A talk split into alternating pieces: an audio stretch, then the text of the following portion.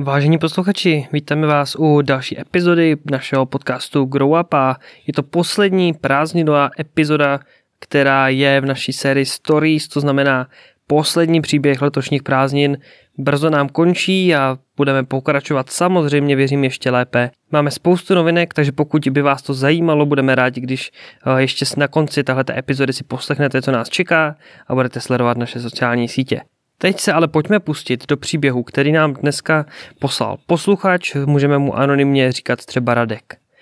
Pojďme se podívat na jeho zajímavý, hluboký a myslím, že nevšední příběh o všelijakých zajímavých situacích.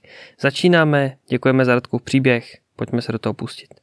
Originální rozhovory se zajímavými osobnostmi inspirativní biblická vyučování a skutečné příběhy obyčejných lidí o neobyčejném Bohu.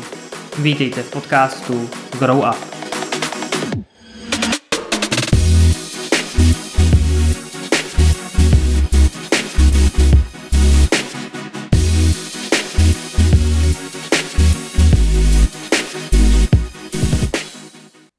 V 19 letech jsem jel vlakem z Brna do Prahy.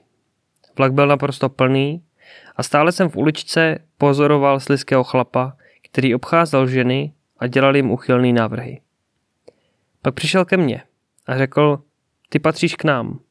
A vzal mě do kupé, kam se nikdo neodvážil vstoupit, které bylo poloprázdné, ale na první pohled bylo jasné, kdo tam je. Mafie.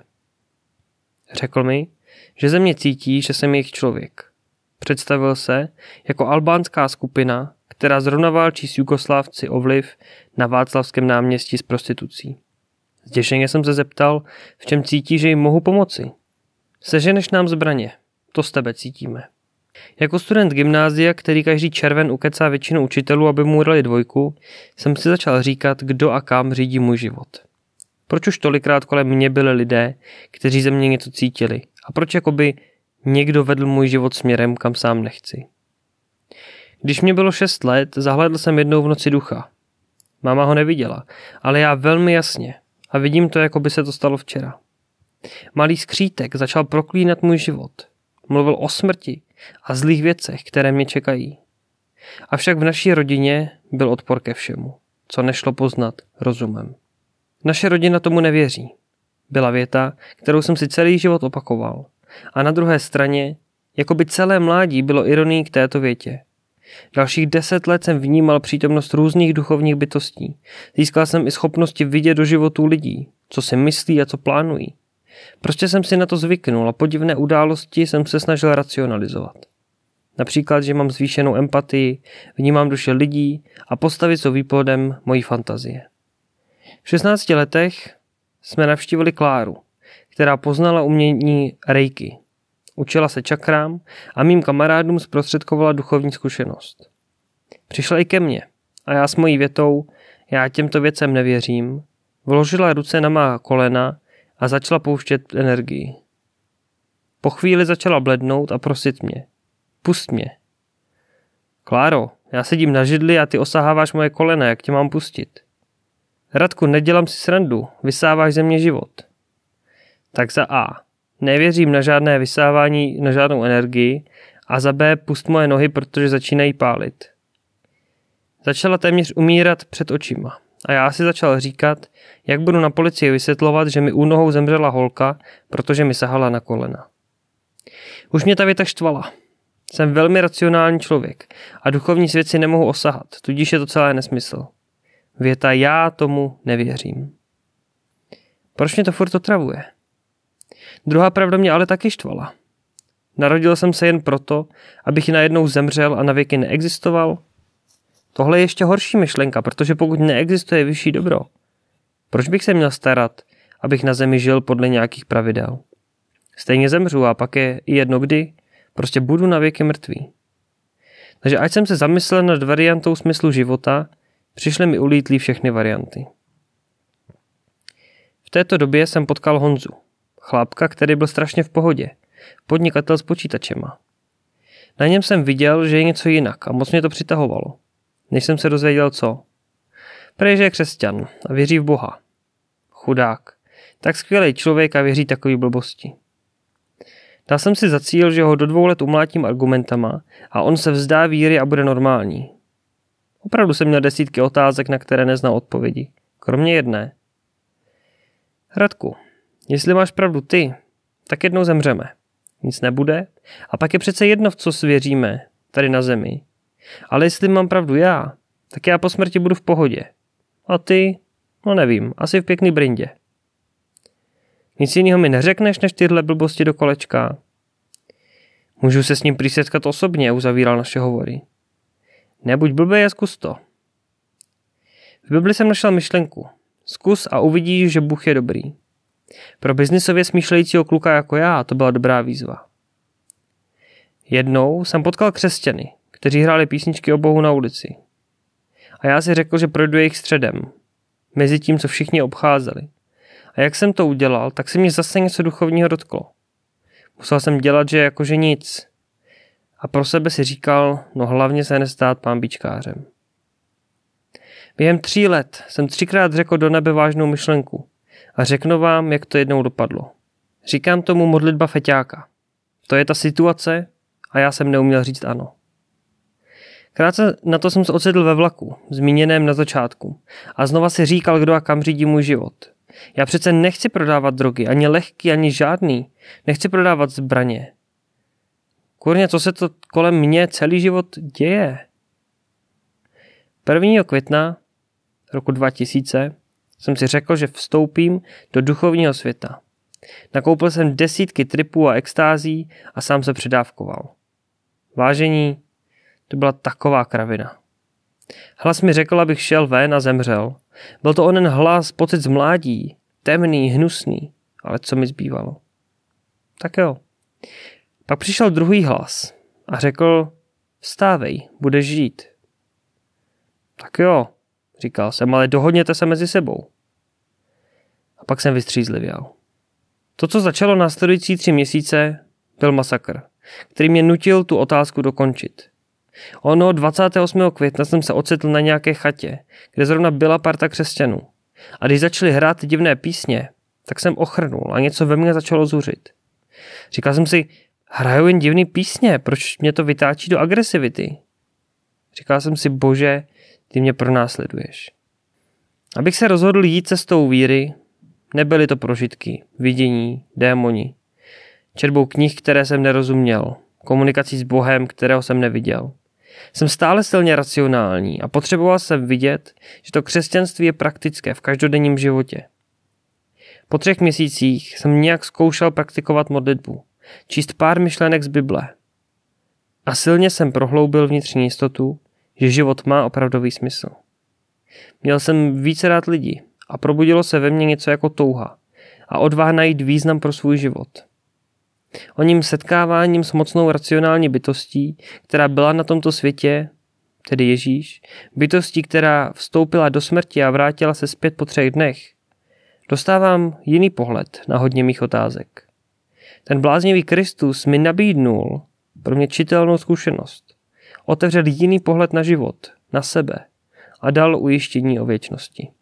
20 let jsem si říkal, že nevěřím na duchovní svět a to, čemu jsem byl naučený, bylo, že nevěřím tomu, co nevidím a nemůžu si os- osahat. Ale jednoho dne jsem narazil do Boha a dostal výzvu skrz jeden verš z knihy Žalmů.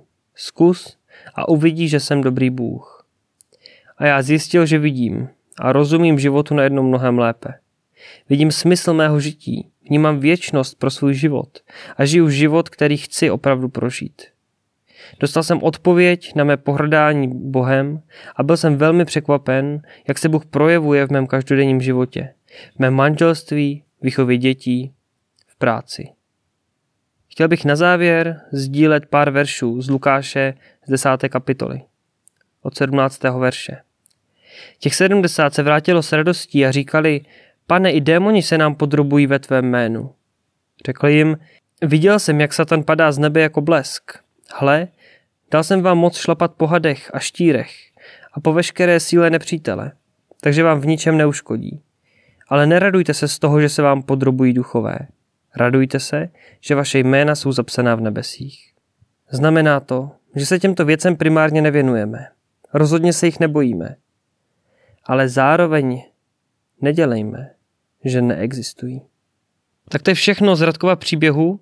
Moc děkujeme za to, že s námi Radek tenhle příběh sdílel. Určitě by bylo zajímavé ještě zjistit, jak to celé bylo v detailech, jak eh, probíhaly ty duchovní setkání, jak nakonec dopadl ten obchod se zbraněmi, jak dopadlo obchodování s drogami, jak nakonec uh, co všechno se tam stalo a tak možná třeba někdy se dozvíme i nějaký dílčí příběh víc do podrobna.